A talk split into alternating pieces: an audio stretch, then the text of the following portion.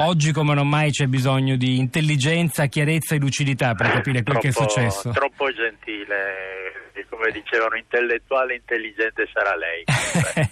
Invece in realtà si dice soprattutto populista sarà lei in questo dopovoto. Lei che ne pensa? Sì, che un filosofo francese, Jean Leca, ha scritto un saggio illuminante alcuni anni fa nel quale sosteneva esattamente questo, cioè quando un discorso, quando un movimento, quando un leader eh, non solo politico eh, ma pubblico fa delle cose che ci piacciono, che noi condividiamo, allora è popolare. In caso contrario è, è populista. Io stesso ho tentato negli anni scorsi di catalogare eh, i riferimenti che vengono usati nel caso de- del populismo e allora, ma sono passati un paio d'anni, ero arrivato a 15 definizioni. Quindi per essere una definizione molto indefinita, cioè il populismo è esattamente una categoria, categoria utilizzata a fini prescrittivi più che descrittivi. Quindi è una, di... è una categoria che ci aiuta oppure no a interpretare il voto di domenica, Diamanti?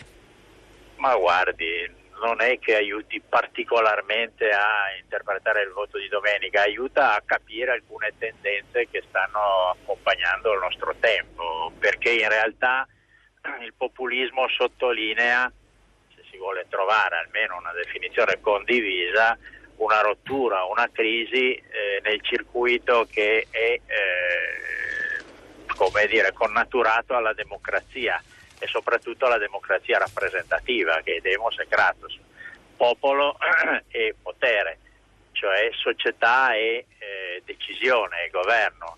Quando questo circuito, non dico si spezza, ma entra, entra in crisi e soprattutto quando la partecipazione popolare fatica a esprimersi, ecco che allora si dice nascono ed emergono i populismi che sollecitano la creazione, la costruzione di un popolo che fatica a riconoscersi come, come tale. Per cui i movimenti, i soggetti, attori populisti o cosiddetti populisti ci dicono esattamente questo, che c'è qualche problema nel funzionamento della democrazia rappresentativa.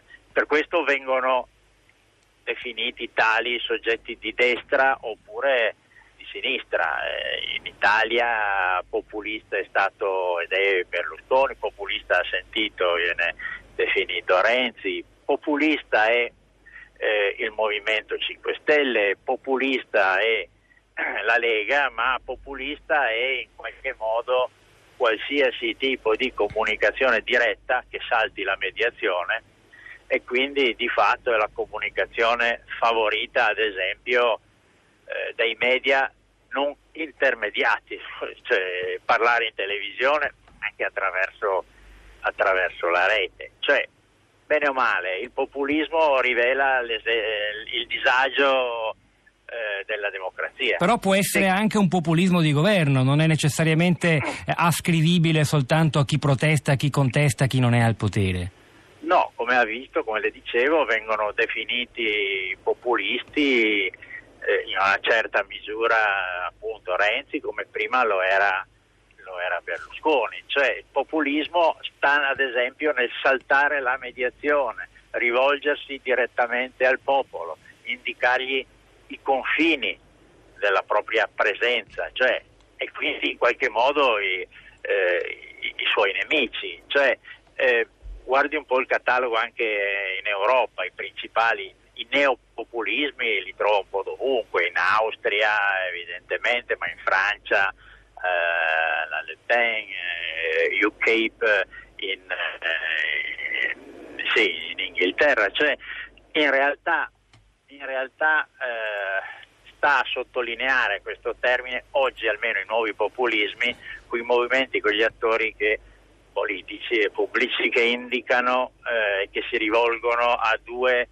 eh, riferimenti polemici sostanzialmente. Eh, da un lato l'Unione Europea, Europa, l'euro, e dall'altra eh, gli stranieri, gli immigrati, cioè gli altri, gli altri che sono chi rappresenta in qualche modo la globalizzazione il potere che non individua- individuiamo, che non è sotto il nostro controllo, cioè l'Europa, e la minaccia che viene percepita come tale, almeno la minaccia che viene dall'esterno. Però il populismo può essere anche una forma di comunicazione, per cui una certa componente di populismo nel momento in cui tra virgolette il potere chi interpreta il potere si riferisce e si rivolge direttamente al popolo eh, diventa quasi una sorta di attrezzo tecnico e una forma di direttismo. Reso molto più agevole dai social network quando, che consentono alla politica di parlare in prima persona, per citare il libro di, una,